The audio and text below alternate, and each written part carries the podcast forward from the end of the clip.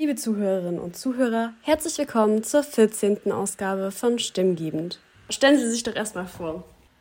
Guten Tag, hallo, mein Name ist Matthias Obergrieser, ich bin Professor an der Ostbayerischen Technischen Hochschule äh, und lehre dort das Thema digitales Bauen und wie wir in Zukunft das ganze Thema in der Baubranche besser, transparenter und sinnvoller umsetzen können.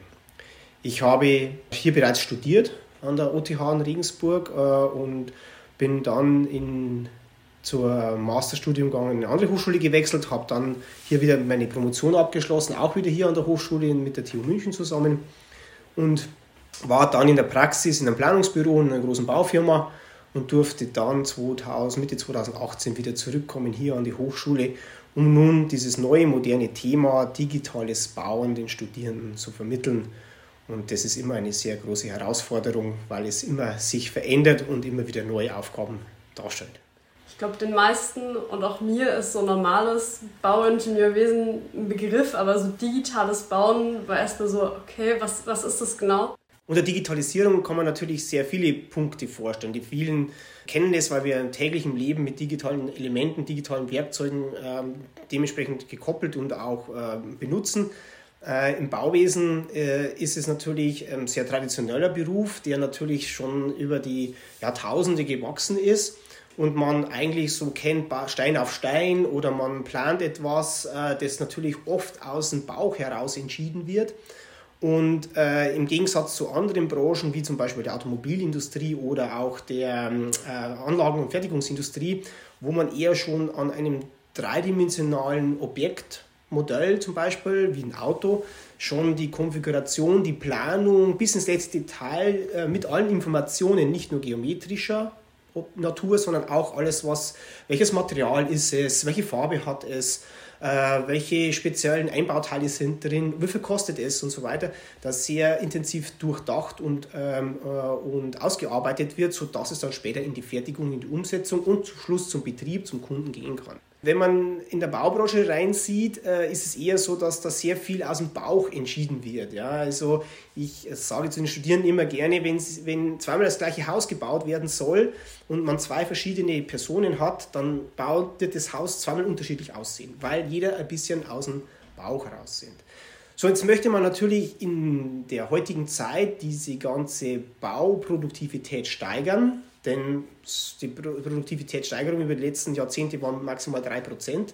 Und um das besser hinzubekommen, um auch Ressourcen zu schonen, wir wollen nachhaltiger bauen, wir wollen effizienter bauen, auch die Bauwerke werden immer komplexer, ist es nicht mehr mit diesen klassischen Methoden möglich. Deswegen geht man her und sagt, okay, können wir wie andere Industriezweige auch das mal höher vorfertigen, höhere Details ausarbeiten, um dort dementsprechend äh, eine, sagen wir mal, kollisionsfreiere, qualitativere Planung und somit eine Umsetzung zu haben, um Geld zu sparen, Ressourcen zu sparen und um auch eindeutige Informationen klarzustellen zu können. Denn die Interpretation von Informationen kann ein Ingenieur anders meinen als wie ein Bauleiter, als wieder ein Bauherr, als wie auch ein dementsprechender Handwerker, weil nämlich in zweidimensionalen Zeichnungen, was ja der Standard ist im Bauwesen, natürlich die Interpretationsspielräume sehr groß sind und Informationen fehlen. Und wenn man das jetzt aber in eine modellbasierte Arbeitsweise umsetzt, wo man 3D-Modelle hat mit allen Informationen, die man per Mausklick abrufen kann,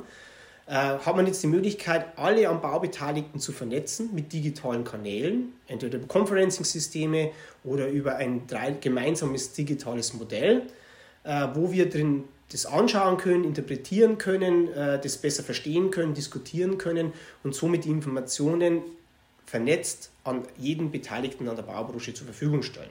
Und das ist nur ein kleiner Bereich, der dahinter steckt, sondern auch neben dem Informationsverteilen wollen wir auch die Prozesse besser organisieren durch eine digitale Kette.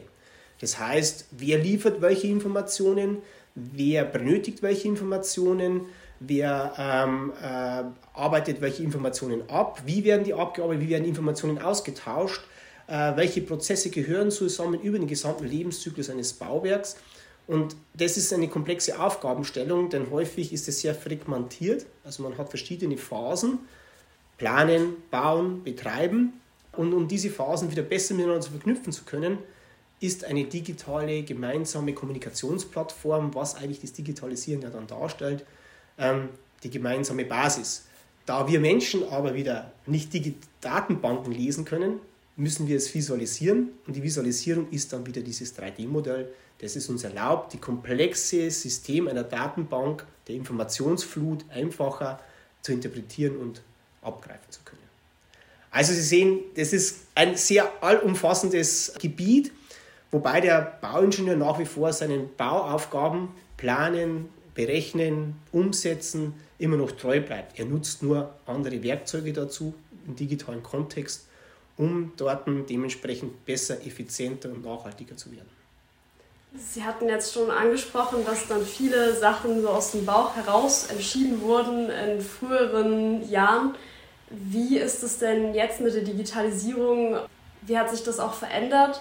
Und äh, wie ist es denn überhaupt bei den Leuten auch angekommen? Weil ich könnte mir vorstellen, dass es erstmal so ein großer Umschwung war von, ach, wir entscheiden das so aus dem Bauch heraus zu, äh, wir haben da wirklich so Sachen dahinter, die dahinter stehen. Natürlich ist die Baubranche in Ingenieurbereichen immer sehr konservativ aufgestellt. Die, eine Veränderung äh, ist natürlich immer nicht das Einfache und das mögen die Menschen grundsätzlich nicht. Das ist auch kein Thema, das nur technischer Natur ist, sondern das meiner Meinung nach ist eigentlich die zentrale Aufgabe, die, die, die Überzeugung, dass diese Werkzeuge sinnvoll zu investieren sind und zu, zu nutzen sind ein, ein klassischer Change Management Prozess, der eigentlich dem Menschen geschuldet ist, weil er eigentlich nur das macht, was er immer kennt und was er nicht kann, kennt, vor dem hat er Angst. Deswegen ist die, die Akzeptanz von neuen Methoden, neuen Werkzeugen, wie der Digitalisierung, gar nicht so einfach.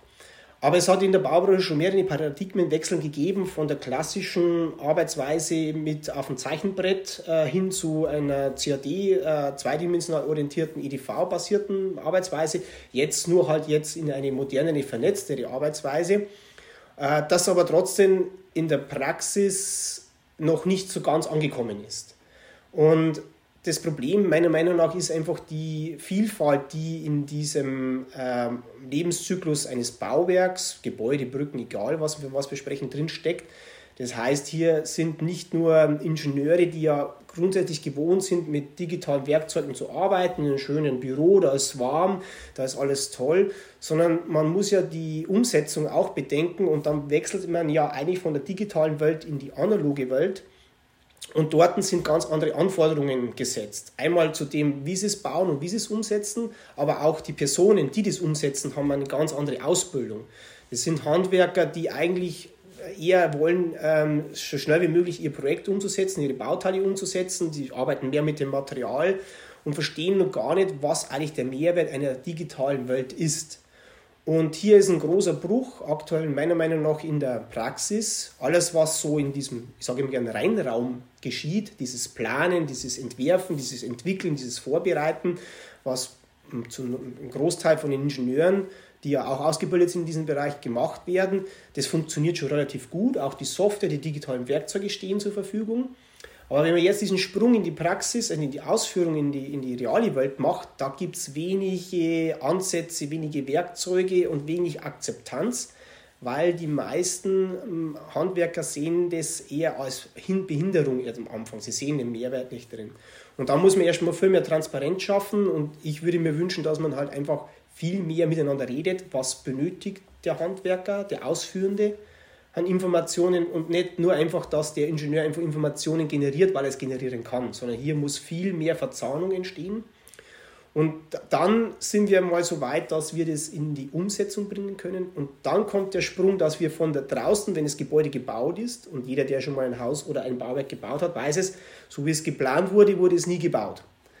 Damit bedeutet es wiederum, jetzt müssen wir wieder schauen, wie wir das anders gebaute Objekt wieder digital zurückbringen in unsere Welt, damit wir das später für den Betrieb, für Bilanzierungen von Energien, für die äh, Nutzungseinheiten, für die Strukturierung, für die Wiederverwendung von Ressourcen äh, im, im, Bau, bestehenden Gebäuden, denn das wird die Zukunft werden, dass wir nicht mehr die Erde dazu nutzen, Ressourcen so rauszunehmen, sondern die Bestandsgebäude als ein Container für unsere Ressourcen einsetzen. Denn dann haben wir es geschafft, wirklich wieder einen Kreislauf zu bauen, um das Ganze effizient einzusetzen und nicht einfach wieder irgendwelche Gruben zu oder Bäume oder so weiter abzuschlagen. Und das ist natürlich eine riesen Herausforderung, dann wieder von der analogen Welt in die digitale Welt zu kommen, weil da sind ganz andere Anforderungen gesetzt. Also heißt die Durchdringung dieser Digitalisierung durch den gesamten Lebenszyklus, das ist eine Hammeraufgabe, würde ich fast sagen, ja, im Gegensatz zu anderen Industriezweigen wie bei der ähm, Automobilbranche zum Beispiel, weil die werden das Auto nicht anders planen und bauen, äh, nicht anders bauen, als wie sie es geplant haben. Das wird so sein. Äh, und der Kunde wird auch kein anderes Auto bekommen, als wie er bestellt hat, auch wenn er es gerne möchte. Aber am Bau ist es so, dass der Kunde, wenn er noch ein anderes Fenster haben möchte, meistens noch ein anderes Fenster bekommt. Und diese Diversitäten in diesem Prozess, und ich sage ja oft, es ist ein Prozess, den wir erstmal erarbeiten müssen, der ähm, macht die, die Integration und die Digitalisierung, die von Standards lebt, gar nicht so einfach. Aber ähm, ich bin der guter Hoffnung, dass wir das hinbekommen, vielleicht nicht so schnell, wie wir es gerne möchten, aber in den nächsten Jahren auf jeden Fall machen müssen, um die Ressourcen, die zur Verfügung stehen, überhaupt noch in den Griff zu kriegen, das Ganze. Jetzt verbinde ich mit Digitalisierung auch irgendwo immer Internet und Netzausbau und Deutschland hat da jetzt nicht den besten Ruf. Wie würden Sie sagen, welche Auswirkungen hat das tatsächlich? Natürlich ist ähm, vielleicht der Netzausbau und die, die Zugänglichkeit zu gewissen ähm, ähm, sagen wir mal, ähm, Strukturen ist immer ganz eine große Voraussetzung. Jetzt kommen wir wieder genau auf das Thema zurück, was ich gerade gesagt habe. Wenn ich im Büro sitze, dann habe ich ein gutes Netz meistens. Ich bin in irgendwelchen Metropolen, wo ich großes Datennetz zur Verfügung habe, wo ich Internetanbindungen habe etc. Jetzt, wenn ich aber auf der Baustelle draußen sitze und irgendwo an der Bahnstrecke entlang arbeite, dann kann es mir gut passieren, dass ich die Daten, die ich jetzt auf irgendeinem System gespeichert habe, gar nicht in die Baustelle transferieren kann. Weil das nicht geht, weil natürlich hier keine Verbindungen bestehen, die das mir erlauben. Das heißt, da müsste eigentlich deutlich noch mehr geschaffen werden, infrastruktureller Art, damit man diese Digitalisierung wieder von diesem, sagen wir mal, geschützten äh, Büro-Office-Welt in die äh, ausführende Seite besser hinbekommt. In Deutschland ist ja bisher auch der Studiengang, äh, gibt es glaube ich gar nicht so viele Möglichkeiten, digitales Bauen auch zu studieren. Da ist glaube ich Regensburg recht noch mit vorreitermäßig unterwegs. Ähm, was würden Sie denn sagen, was sind denn die Vorteile hier in Regensburg zu studieren? Ja, neben der Stadt in Regensburg zu wohnen, ist es natürlich ähm, ein Vorteil, dass wir hier in der, an der OTH in Regensburg versuchen, einen so mal, allumfassenden Studiengang aufzubauen, Studienschwerpunkt aufzubauen, wo man eine Vielfalt an der Digitalisierung erleben kann. Unser Ziel ist es, im Gegensatz zu anderen Hochschulen, wo sie ja, sagen wir mal, eine, ein Fachgebiet, eine, eine Professur, eine, ein Lehrgebiet haben, wo er das Thema vermittelt, ist es hier so, dass wir das sehr divers aufgestellt haben. Wir sind insgesamt drei Kollegen, die die, die Themen, alle möglichen Themen der Baurobotik, der ausführenden Seite, der planenden Seite einfach zu dritt behandeln, den Studierenden eine, eine Fächerbreite geben, wo man diese Vielfalt der Digitalisierung im Bauwesen erkennen, erleben und auch theoretisch erfassen kann. Und hierzu, ähm, vielleicht diese kleine Werbung, wird ab Sommersemester ähm, 23 ein äh, neues Gebäude mit 850 Quadratmeter äh, Labor- und Seminarfläche zur Verfügung stehen, wo man wirklich diese ganzen Werkzeuge, die ja draußen in der Praxis von einer VR-Brille bis hin zu einem Roboter zur Verfügung stehen, wo man als Student einfach mal hier ein bisschen das Ganze nicht nur theoretisch in einem Büro oder in einem Rechnersystem erleben kann, sondern wirklich auch einmal die Geräte, die Bauteile, die Objekte, die, die diese digitalen Elemente widerspiegeln, einfach mal ähm, berühren kann und einmal ein bisschen spielen kann damit. Also so Gamification ein bisschen damit zu adaptieren, zu erkennen, wie man denn zukünftig mit dieser Methode einer durchgehenden, vernetzten, transparenten Arbeitsweise über verschiedene Rollenspielarten vielleicht zusammen miteinander erarbeitet und einfach kennenlernt und adaptiert und somit in die Praxis bringt als Multiplikator für die Zukunft. Vom Prinzip her ist am Schluss ja der Abschluss des Studenten eigentlich das gleiche. Es ist am Schluss ein Bauingenieur.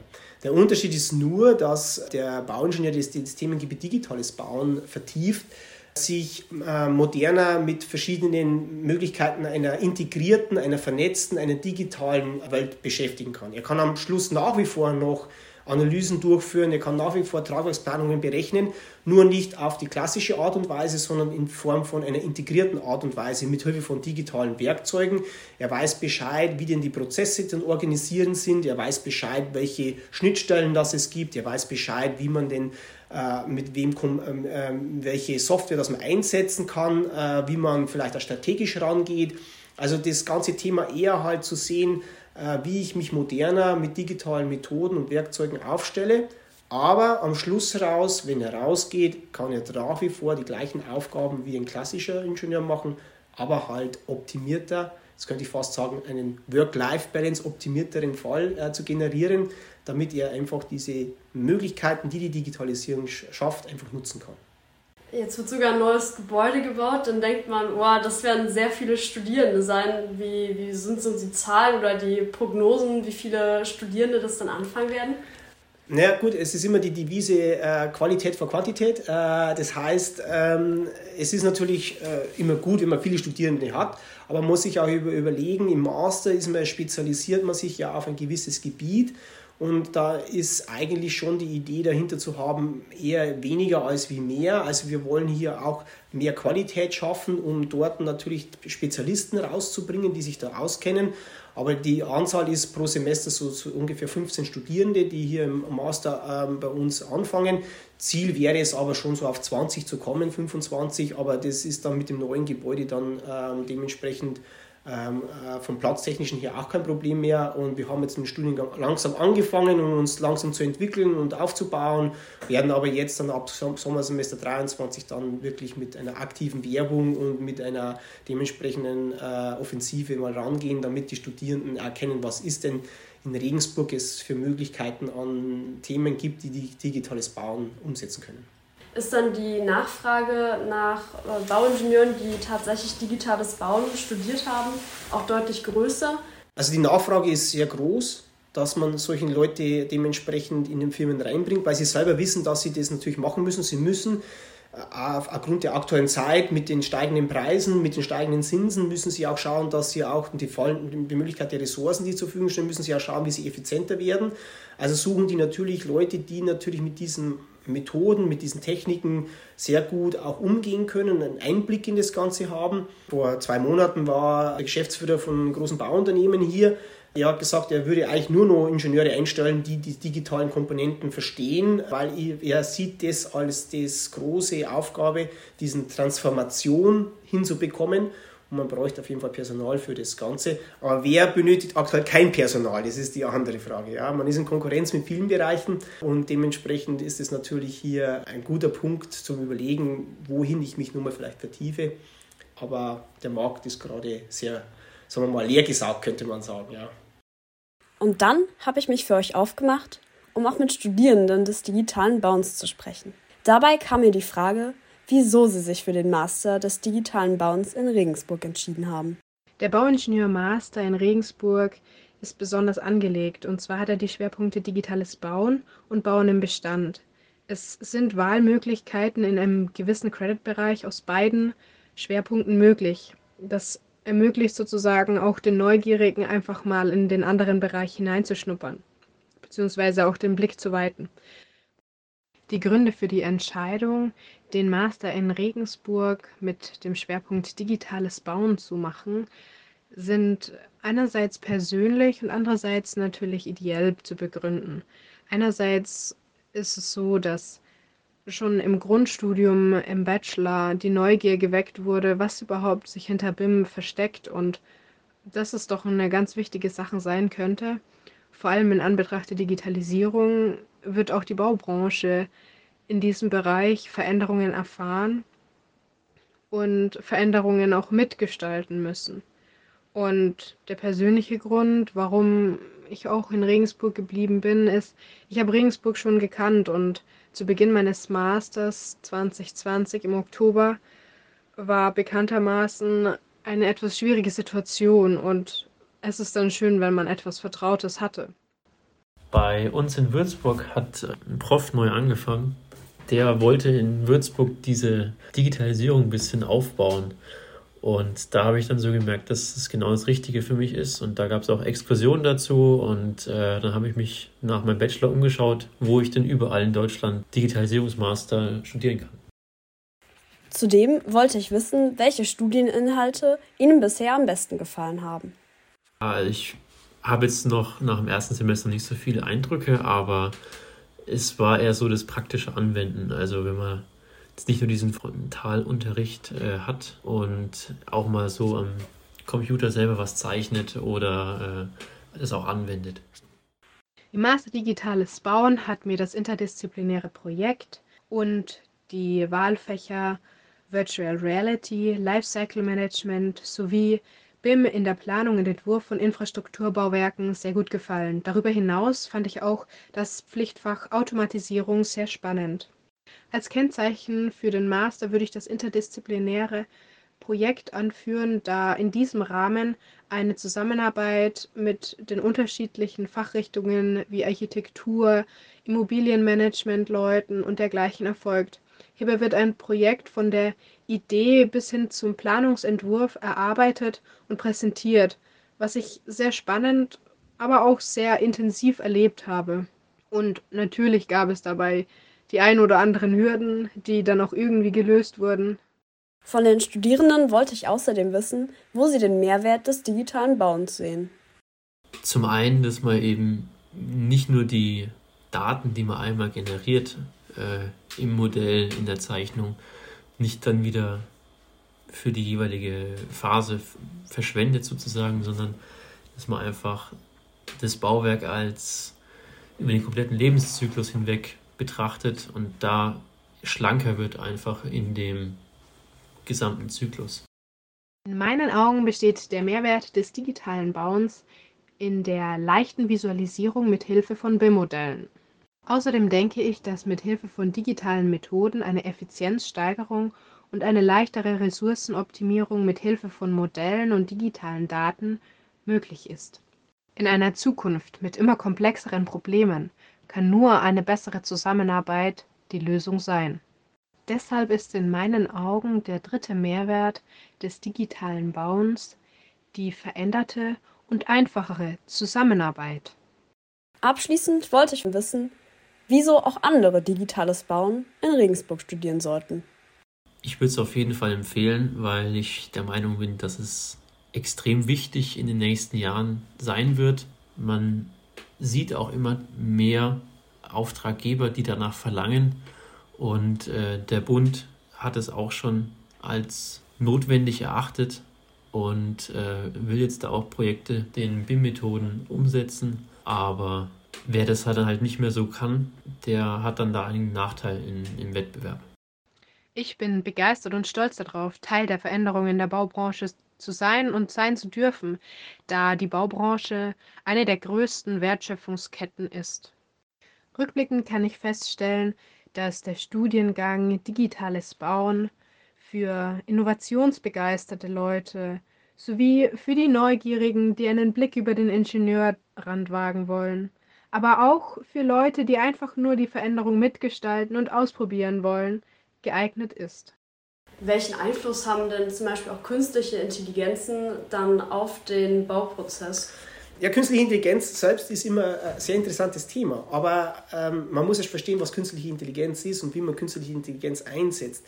Viele meinen, künstliche Intelligenz ist etwas, was Arbeiten oder Aufgabenstellungen komplett von der Bildschirmfläche verschwinden lässt, weil es autonom, automatisch, künstlich äh, äh mit vielen, mit intelligenten Synapsen abwickeln können. Aber äh, die künstliche Intelligenz ist ja nichts anderes als wie ein Mensch, der Entscheidungen trifft und Vorschläge macht. Aber am Schluss, aufgrund einer Datenauswertung, die künstliche Intelligenz lebt von einer Vielzahl an Daten. Die Frage ist im Bauwesen, haben wir diese Daten schon? Im Gegensatz zu anderen Branchen, die ja täglich Millionen von Informationen sammeln und die super auswerten können. Aber im Bausektor ist es ein bisschen anders, weil die Digitalisierung noch gar nicht so weit ist, dass wir die Daten hätten, dass wir künstliche Intelligenz einsetzen könnten. Und wenn wir es können, in manchen Gebieten können wir das, dann ist die künstliche Intelligenz als ein digitales Werkzeug anzusehen. Es unterstützt uns bei Entscheidungen. die Komplexität, ist es ein nachhaltiges Gebäude? Ist es ein effizientes Gebäude? Ist es ein wirtschaftliches Gebäude? Oder ist es ein ästhetisches Gebäude? Diese Entscheidungen müssen wir Menschen tagtäglich in der Planungsphase treffen. Die Komplexität, ein Objekt zu finden, das genau alle vier Bedingungen erfüllen kann, das ist für einen Menschen kaum mehr überschaubar. Da macht es Sinn, eine künstliche Intelligenz einzusetzen, das uns eine Entscheidung mit unterstützen kann. Also das heißt, es entscheidet nicht, dass das wird, das Projekt, sondern es entscheidet nur, das wäre eine Option, das wäre eine Option, das wäre eine Option und das wäre eine Option. Und ich als Mensch muss immer noch, auch bei der künstlichen Intelligenz, am Schluss eingreifen und sagen, wir nehmen das, wir nehmen das oder wir nehmen das. Also ist die künstliche Intelligenz in dem Sinne einfach ein unterstützendes Hilfselement, das die Komplexität ähm, der verschiedenen Fragestellungen besser äh, kombinieren kann, als wir Menschen. Jetzt hatten Sie gesagt, dass eben Daten teilweise schon da sind und nicht. Welchen Faktor spielt denn da genau auch die ähm, Datensicherheit?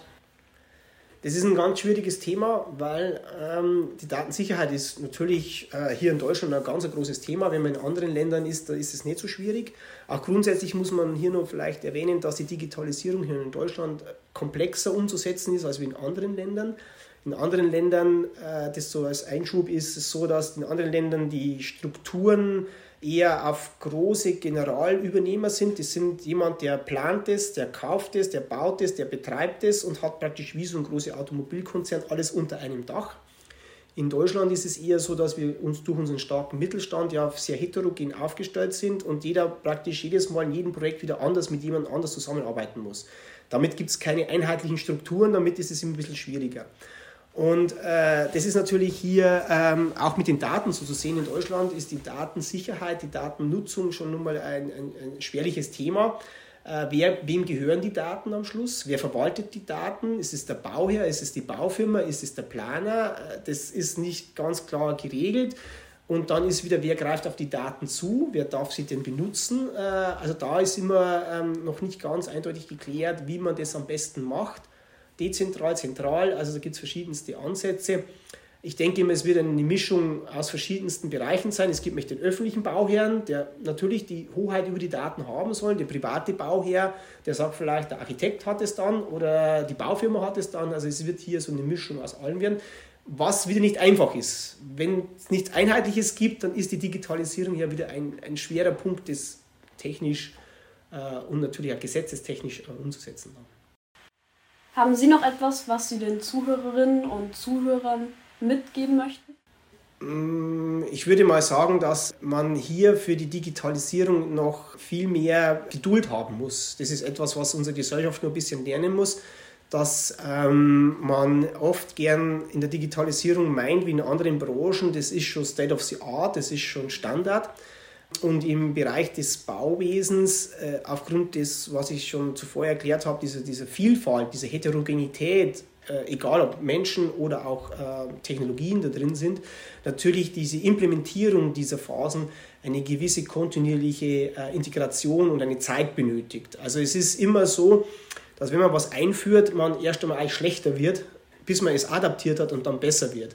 Und das ist das, äh, was ich eigentlich auch den Studierenden immer so vermitteln möchte, von klein nach groß zu werden und nicht gleich die, äh, die, das ganz Große anzugreifen, sondern ganz langsam zu wachsen und das andere ist das, was ich immer gerne auch äh, als wichtigste Eigenschaft sehe, ist erst einmal zu kennen, welche Prozesse wir denn wirklich digitalisieren wollen. Ja, wir sollen nicht nur digitalisieren und Digitalisierungswellen, äh, dass wir einfach hip sind und modern sind, sondern das soll so sein, dass wir uns überlegen, wo macht es Sinn und wo macht es keinen Sinn. Also so eine Strategie schon mal zu haben, äh, ist es für mich äh, das geeignete oder für die Firma oder für die verschiedenen Branchen, aber auch für, für Studierende, für zukünftige Ingenieure. Äh, ist es ein Thema, das mir gefällt? Kann ich damit was anfangen? Ähm, oder man, man sagt, okay, ich bin einfach der klassische Ingenieur, dann bleibt man auf diesem Weg, aber Stillstand ist Rückstand. Deswegen sollte man sich meiner Meinung nach mit diesen Methoden beschäftigen, weil man das zwangsweise irgendwann mal muss. Wenn wir im Master Digitales Bauen Leute drin haben, die vom Tiefbau bis zum Hochbau bis zum äh, öffentlichen Dienst alle möglichen verschiedenen Fachdomänen machen und das dann über eine Digitalisierung hinweg in den verschiedenen Anwendungsfällen, was der eine mehr das IT, das andere mehr das Prozessorientieren macht, ist es schwierig, da auch wirklich ähm, einen gemeinsamen Punkt zu finden eine homogene Klassenstruktur, würde ich mal sagen, zu finden, sodass man alle bedient mit diesen Informationen, die sie gerne haben möchten. Äh, aber Digitalisierung ist halt ein Querschnittsthema äh, und wird aber auch die Zukunft sein, um nicht nur das Bauwesen voranzubringen. Denn wenn wir ehrlich sind, ohne das Bauwesen wären wir jetzt die Gesellschaft nicht da, wo wir sind. Wir könnten nicht über Flüsse fahren, wir könnten nicht in Hochhäuser gehen, äh, das sind Baumaterialien. Wir könnten nicht auf Straßen fahren, weil das ja eigentlich die Baubranche, die Bausektor ja zur Verfügung stellt, damit wir Menschen dort leben können. Äh, und das ist natürlich ein wichtiger Aspekt, den man immer nicht vergessen darf, was denn die Bauwesen, die Bau, äh, Bauarbeiter, das ist, finde ich, ein wichtiger Punkt für die Gesellschaft, den ich hier sagen möchte, dass man die Bauarbeiter in Zukunft mehr wertschätzt. Denn ein Bauarbeiter ist, hat genauso viel Know-how, genauso viele Kompetenzen wie einer, der Manager bei irgendeiner großen Firma ist, weil ohne diese Bauarbeiter, ohne diese Handwerker würden wir nicht kein Haus, kein Leben haben. Wir könnten dann, weiß ich nicht wo wohnen, aber nicht da, wo wir jetzt wohnen. Also diese Wertschätzung, die fehlt mir ein bisschen in der Gesellschaft, dass ein Bauarbeiter genauso viel äh, Rechte und wie viel Wertschätzung be äh, bekommen sollte und hat, hat, wie einer, der irgendwo Manager in einer großen Firma ist. Und das müssten wir noch ändern in unserer Gesellschaft wieder. Studentenfunk, dein Hörsaal im Netz.